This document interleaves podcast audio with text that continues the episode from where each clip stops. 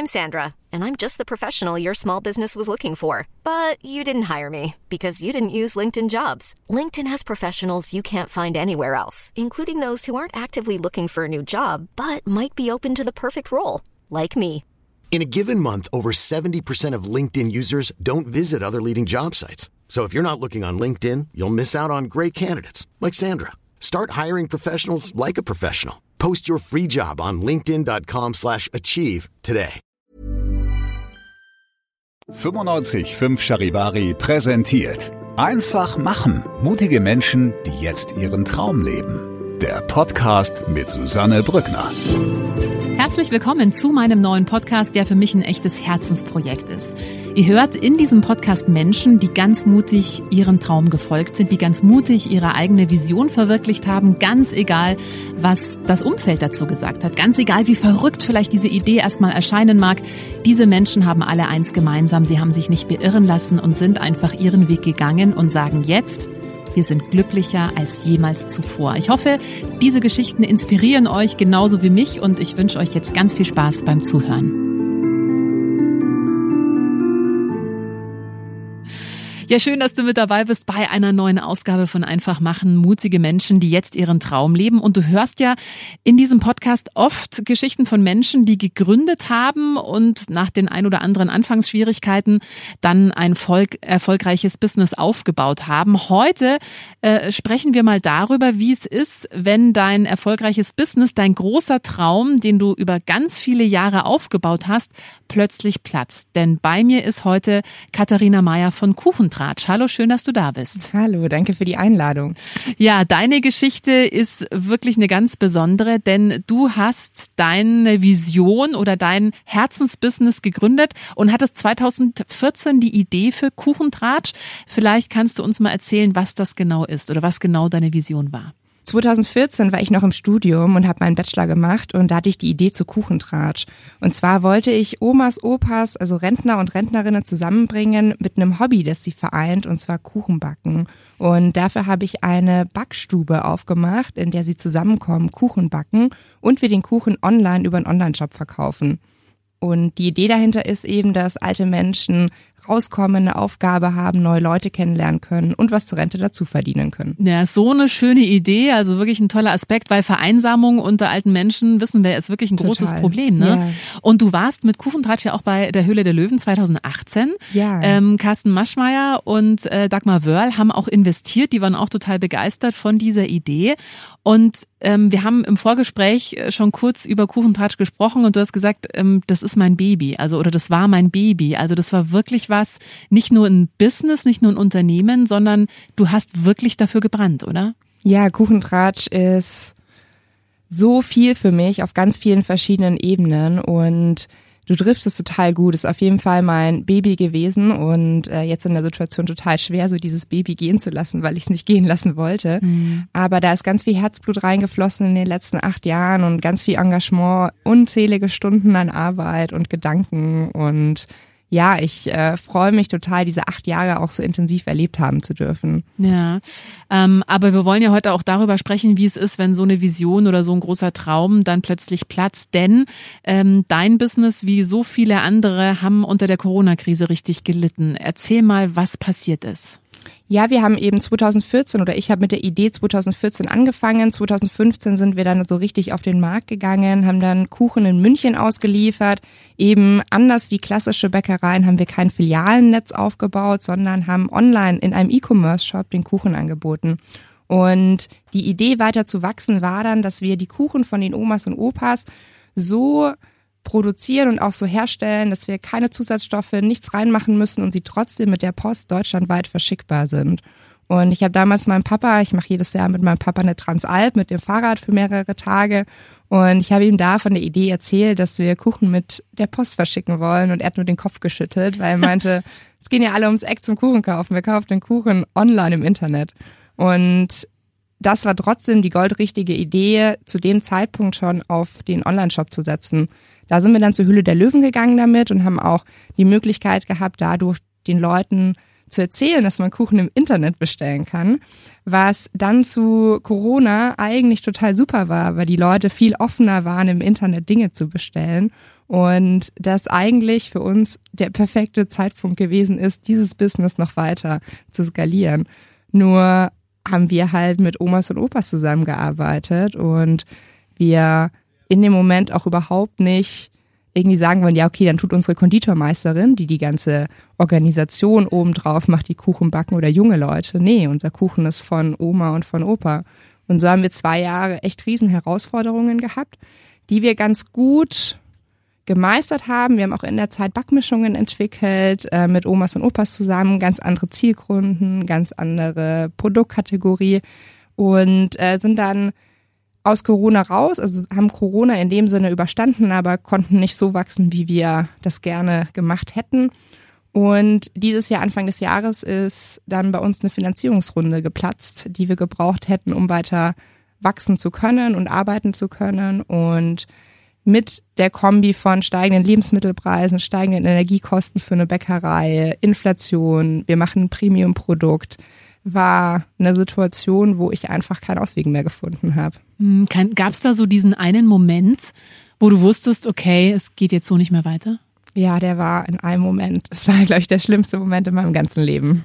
Was war da genau? Kannst du dich da noch erinnern? Äh, es war einfach so diese Realisierung, so, okay, es geht nicht weiter. Ich habe für Monate so stark gekämpft, so ich habe nicht mehr geschlafen, ich habe alles gegeben, nach Lösungen zu suchen. Plan B, Plan C, Plan D, diskutiert, rumgerechnet, geschaut, gemacht, getan und irgendwann waren halt alle Optionen weg und in dem Moment dann so, oh ja, wir haben natürlich über Worst-Case-Szenarien gesprochen, aber wenn der Moment tatsächlich da ist, das trifft einen richtig, richtig stark. Hm, wie bist du damit umgegangen?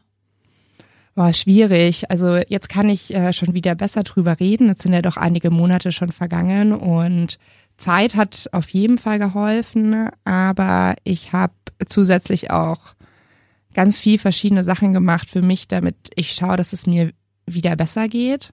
Und ähm, das ist auch so zu sagen, okay, nee, ähm, ich nehme mir jetzt einfach Zeit auch für mich und ich habe mal wieder geschlafen. Mhm. Äh, ich habe äh, viel reflektiert. Ich äh, bin oder ich gehe einmal die Woche auch immer noch zur Therapie, um mhm. das zu verarbeiten, weil es ist so richtig starker Liebeskummer, ja. so Trennungsschmerz ja. und ja, das ist total schwer, aber ich möchte auch reingehen, damit ich mich auch lösen kann, weil es bringt nichts daran, jetzt festzuhalten und zu sagen, ah ja, damals, sondern ich bin ja grundsätzlich auch ein total optimistischer Mensch und möchte in die Zukunft schauen und schauen, okay, was hat die Zukunft denn für mich bereit? Und ähm, ja, auch wenn das Kapitel von Kuchentratsch jetzt sehr, sehr leider zu Ende geht, ähm, schaffe ich immer mehr auch wieder Freude so im im Neuen zu mhm. finden. Kurz der Vollständigkeit halber, also du musstest Insolvenz anmelden, aber äh, du hast eine Großbäckerei gefunden aus München, die hat Kuchentratsch übernommen. Das heißt, die Omas und Opas sind jetzt nicht arbeitslos, also die sind weiterhin in diesem Konstrukt, arbeiten da weiter. Also da hast du ja, glaube ich, auch jetzt über die acht Jahre eine total tolle Community aufgebaut für die Omas und Opas, oder? Also das bleibt bestehen. Genau, mit der Anmeldung, also sozusagen, es wird ein Antrag auf Insolvenz an, ausgefüllt und dieser wird dann eingereicht und mit dem Moment ist es jetzt nicht vorbei. Also mhm. es könnte dann vorbei sein, aber mir war total wichtig, dass für die Omas und Opas eine Möglichkeit und eine Zukunft gibt und deshalb habe ich auch Wochen und Monate danach noch alles gegeben, zu schauen, dass wir jemand finden, ne, die Kuchentratsch kaufen wollen und ich bin total glücklich, dass wir da eine Münchner Familienbäckerei gefunden haben mit Höflinger Müller, die Kuchentratsch gekauft haben aus der Insolvenzmasse heraus und alle Omas und Opas beschäftigen und auch diese Vision, alte Menschen backen Kuchen weiterführen. Hm. Wie haben denn die Omas und Opas reagiert?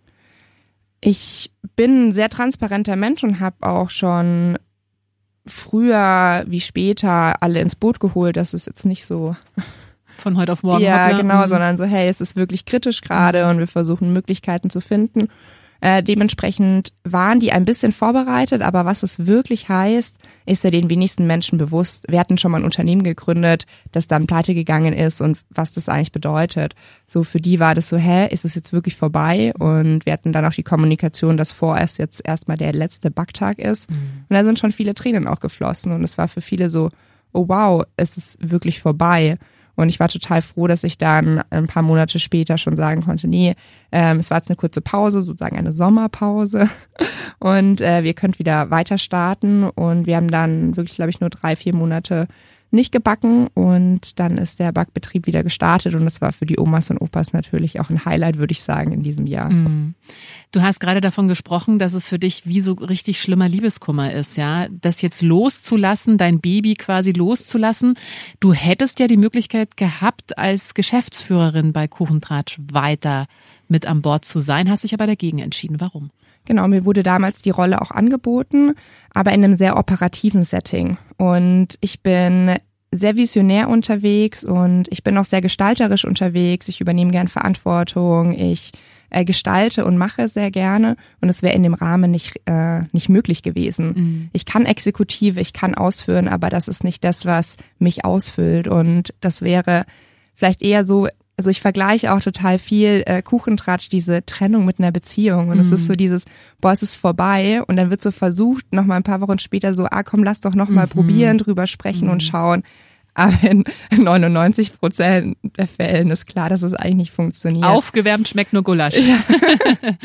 und für Kuchentratsch wäre das nicht die richtige Entscheidung gewesen. Mhm. So, ich versuche immer Kuchentratsch zu sehen und daran auch meine Entscheidungen zu treffen. Und nur weil ich jetzt vielleicht noch mal einen Versuch hätte starten wollen, hätte das Kuchentratsch einfach unnötig Zeit gekostet, da wieder ins Laufen zu kommen. Und dementsprechend habe ich mich dagegen entschieden und glaube, dass es langfristig auch besser ist in der Konstellation, auch was äh, Höflinger Müller jetzt mit Kuchentratsch vorhat, ähm, wie wenn ich jetzt dabei gewesen wäre. Mhm.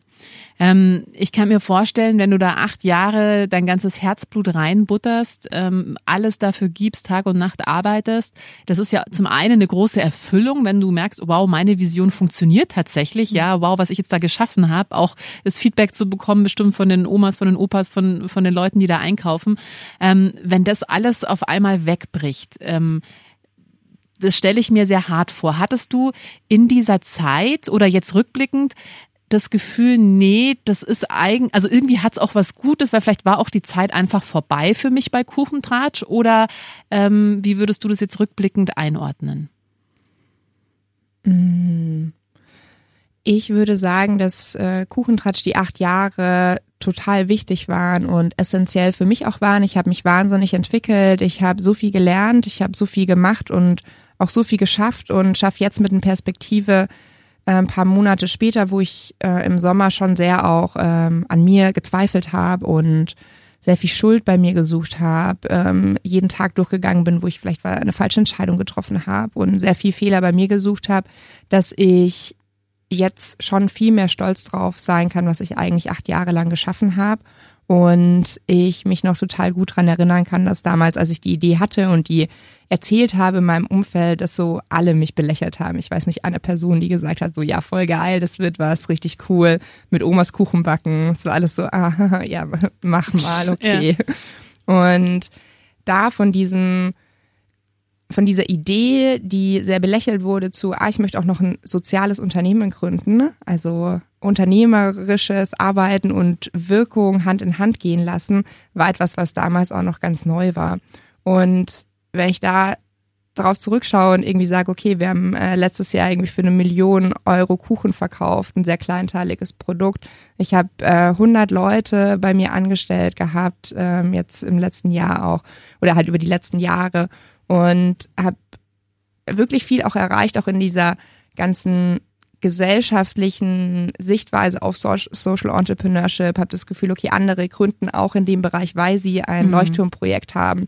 Und das ist was, wo ich schon das Gefühl oder immer mehr merke, boah, das erfüllt mich schon auch, was ich da mhm. gemacht habe und auch geleistet habe. Mhm.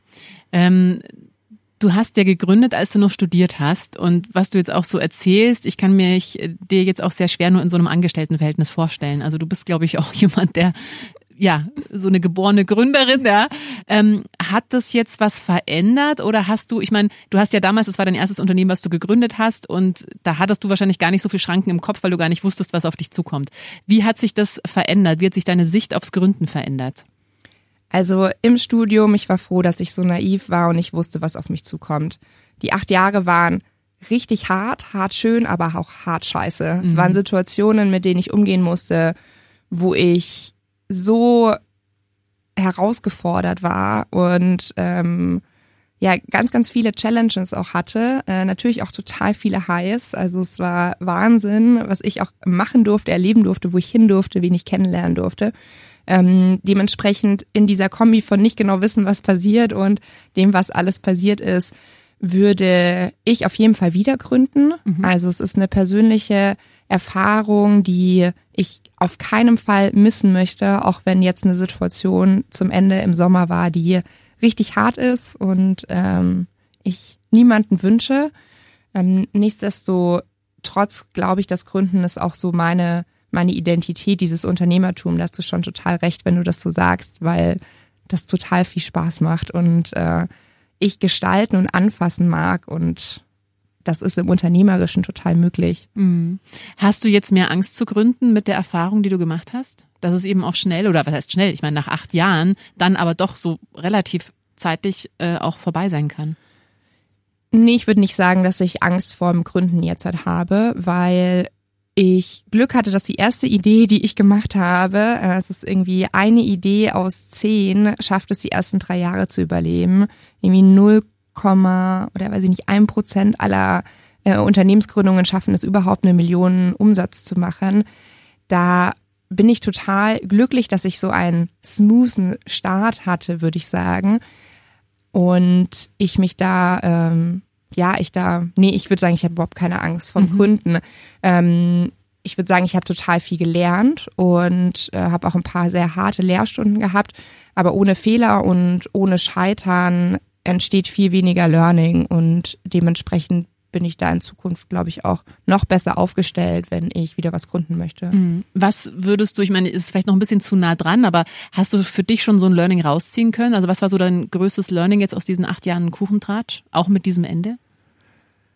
Mm, also ich habe mm, also während der Zeit von Kuchentratsch habe ich äh, total viele Learnings, wo ich sage, ah, das ähm, war total cool äh, und äh, war total richtig oder ah, der war der Fehler, den haben wir, ähm, hätten wir vielleicht anders machen sollen.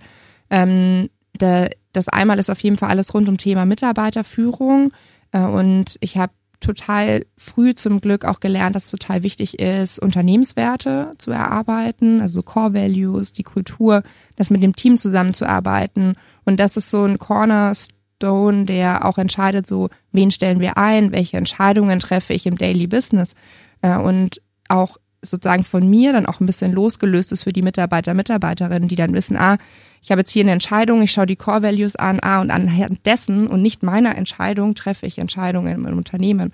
Und solche Tools, die ich da gelernt habe, sind wahnsinnig hilfreich und haben uns total vorwärts gebracht. Und ich würde sagen, dass immer Kommunikation ist etwas, was total herausfordernd ist im Unternehmen. Und jetzt in Bezug auf den Sommer habe ich total viel nochmal gelernt, wie kommuniziere ich so eine schwierige mhm. Situation, mhm. ähm, wie transparent, wie viele Informationen gebe ich her, in welchem Moment, äh, in welchem Kommunikationsstil, auf welchen Kanalen da äh, gibt es total viel, was ich noch mitgenommen habe, was ich äh, zum Thema Kommunikation besser machen würde, wenn so Krisen anstehen und Herausforderungen sind. Hast du dich da selber weitergebildet oder wie hast du diese Learnings erfahren? Also gerade mit diesen Arbeiten der Werte, hast du da mal irgendwie eine Weiterbildung für dich selber gemacht? Ja, ich habe immer geschaut, dass ich mich weiterbilde und Sachen lerne. Ich mhm. äh, lese sehr gerne. Ich lese äh, bis zu 40, 50 Bücher im Jahr ähm, und äh, nehme da total viel mit, habe aber auch ein total tolles Netzwerk an Gründer, Gründerinnen aufgebaut, wo ich total viel gelernt habe, total viel Peer-to-Peer-Austausch habe, habe mich aber auch, ich war auch bei der Entrepreneurs Organization, das ist so eine internationale Organisation, die immer wieder Learning Days anbietet, wo Tools vermittelt werden und ich habe immer geschaut, dass ich mit einer ganz großen Werkzeugtasche ausgestattet bin, um Herausforderungen auch begegnen zu können. Mhm. Wie alt bist du mittlerweile? Ich bin jetzt 33. 33 und du hast ja sehr früh gegründet und hattest ja auch schon sehr früh dann extrem viel Verantwortung, also viel mehr Verantwortung als die meisten in deinem Alter. Ähm, ich habe vorhin schon gesagt, ich kann mich dir schwer als Angestellte vorstellen, aber hast du auch mal einen Moment drüber nachgedacht? Diese ganze Verantwortung kann ja auch eine Last sein. Das hättest du natürlich nicht, wenn du dich anstellen lässt, ja, wenn die Verantwortung klar woanders liegt. Ja, ich glaube, auch im Angestelltenverhältnis haben Leute Verantwortung und auch die, die Lust haben, Verantwortung zu übernehmen, können auch in Unternehmen äh, total toll arbeiten und wirken. Äh, jetzt, äh, ja, es gibt auf jeden Fall keine höhere Instanz bei mir, sondern Mhm. äh, bei mir war es so vorbei. So, hm, ja, okay, jetzt kann ich nicht noch an jemand anderen meine Herausforderungen abgeben. Das ist auf der einen Seite natürlich extrem herausfordernd, ist aber auf der anderen Seite eben auch eine Möglichkeit zu wachsen, weil es gibt halt nur mich zum Weiterentwickeln. Mhm. Und ich glaube, ich, oder nicht ich glaube, sondern de facto ist es jetzt so, ich glaube, so seit zwei, drei Wochen merke ich erst, wie groß die Verantwortung, der Druck überhaupt war. Es war mir schon immer bewusst und es gab immer Phasen in den acht Jahren, wo ich schlecht geschlafen habe, wo es mir gar nicht gut ging, weil es zu viel war und also so es mich auch erdrückt hat und ich nicht mehr wusste, ähm, wie ich mit dieser Situation umgehe. Ich habe immer Wege gefunden dann.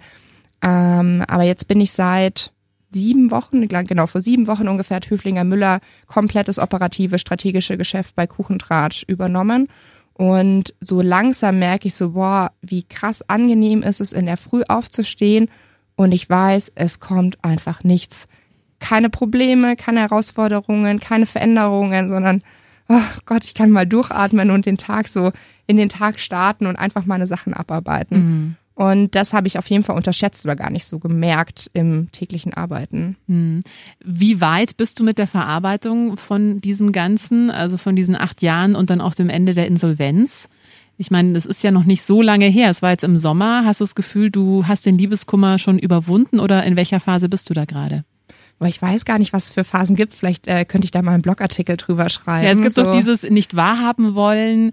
Äh, Das ist ja so ein bisschen wie auch bei der Trauer. Ja, ja. Äh, dann dagegen ankämpfen wollen. Dann irgendwann gibt's eine Akzeptanzphase. Dann gibt's aber nochmal einen Rückfall und so. Und am Ende ist halt dann dieses, man hat es jetzt akzeptiert und Mhm, Ja, hat jetzt auch damit abgeschlossen. so. Ja, ähm, ich würde sagen, dass ich so bei drei Viertel vielleicht bin Mhm. äh, von, von diesem Prozess. Und würde sagen, so in zwei, drei Monaten bin ich vielleicht wieder mehr so wirklich bei mir und in meiner äh, normalen Energie auch wieder, weil die äh, Monate haben auch ziemlich viel Kräfte an mir gezerrt. Ich habe keinen Urlaub genommen, ich äh, hatte fast sehr, sehr wenig Stunden Zeit für mich selber und ich brauche auch einfach mal ein bisschen Erholung.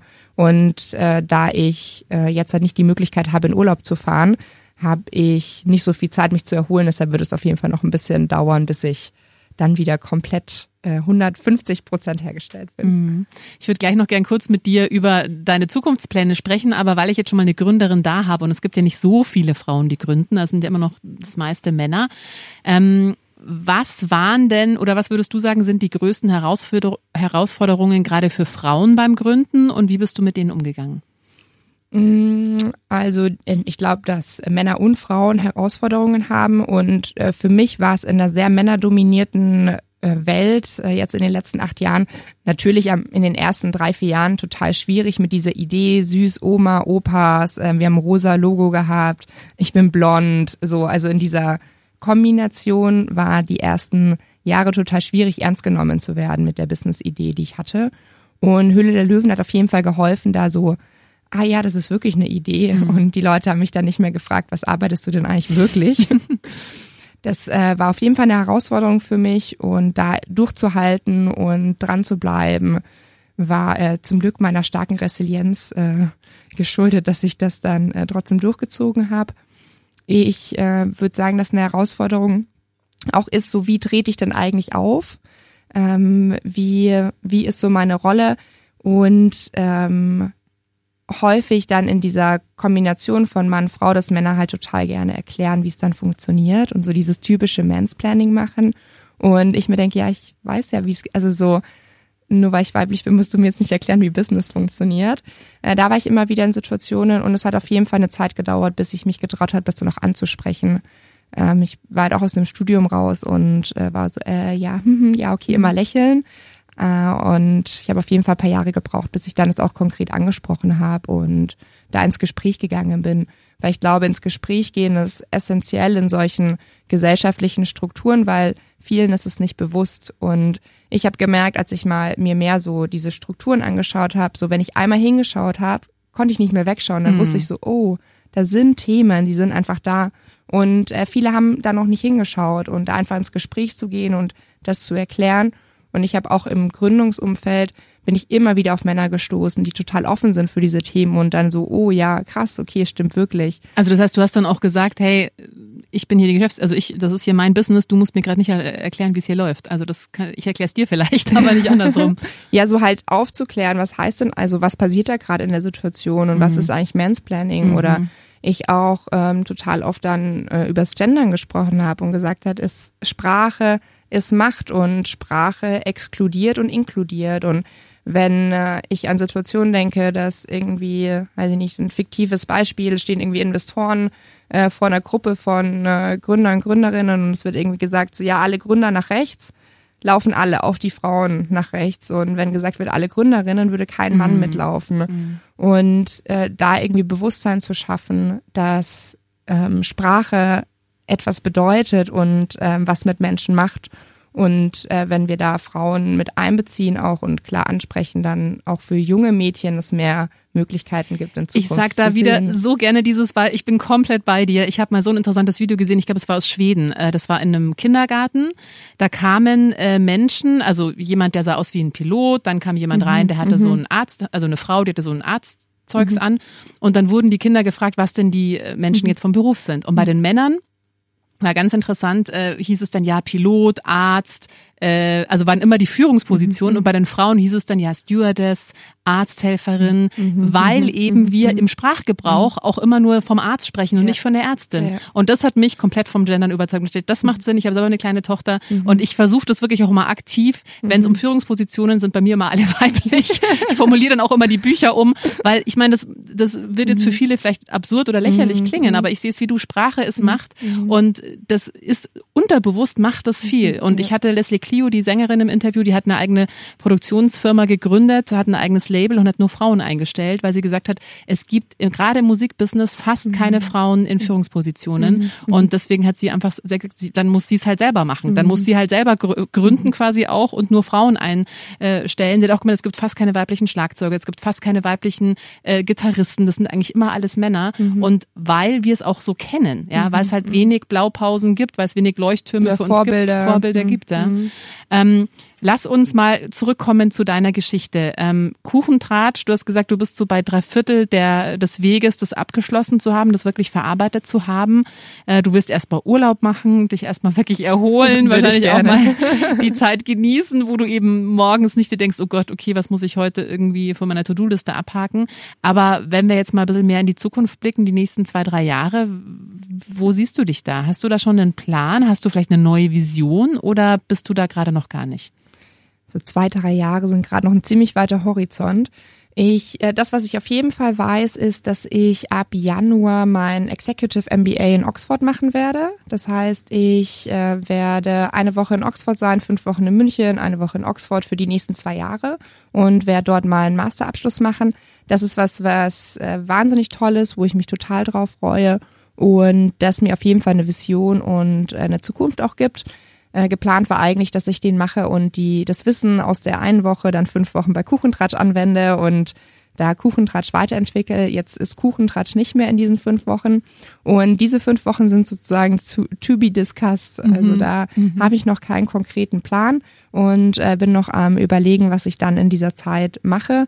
Aber ja, ich bin sehr ideenfreudig und äh, glaube, dass ich dann in ja, Richtung Sommer schon weiß, was ich dann machen möchte. Wird auf jeden Fall sehr spannend. Katharina, vielen, vielen Dank, dass du heute so ehrlich deine Geschichte erzählt hast. Ich glaube, das ist einfach auch so wichtig, weil viele hören nur immer die Geschichten, wo alles super erfolgreich ist. Mhm. Und äh, ich habe mit vielen gesprochen, die gesagt haben, ja, jetzt bin ich erfolgreich, aber die hatten halt die Jahre davor Misserfolge. Bei dir mhm. war das große Glück gleich, die erste Idee hat funktioniert, was ja nicht mhm. selbstverständlich ist. Und äh, ist ja zum Glück, zumindest für die Omis und Opis, hat es ja noch einen guten äh, Abschluss genommen, dass die da weiter beschäftigt sind. Und ich glaube auch, du warst da wirklich ein großer Vorreiter oder eine große Vorreiterin, ähm, dieses, diesen sozialen Aspekt zu verknüpfen mit einer Business-Idee, dass das wirklich funktioniert, dass es auch wirtschaftlich erfolgreich ist. Also vielen Dank, dass du damals so mutig warst und äh, ich wünsche dir alles Gute für die Zukunft. Ja, dank dir. Wenn dir diese Folge gefallen hat, dann äh, freue ich mich sehr, wenn du meinen Podcast abonnierst, wenn du ihn teilst oder wenn du mir einen Kommentar da lässt. Einfach machen. Mutige Menschen, die jetzt ihren Traum leben. Präsentiert von 955 Charivari. Wir sind München.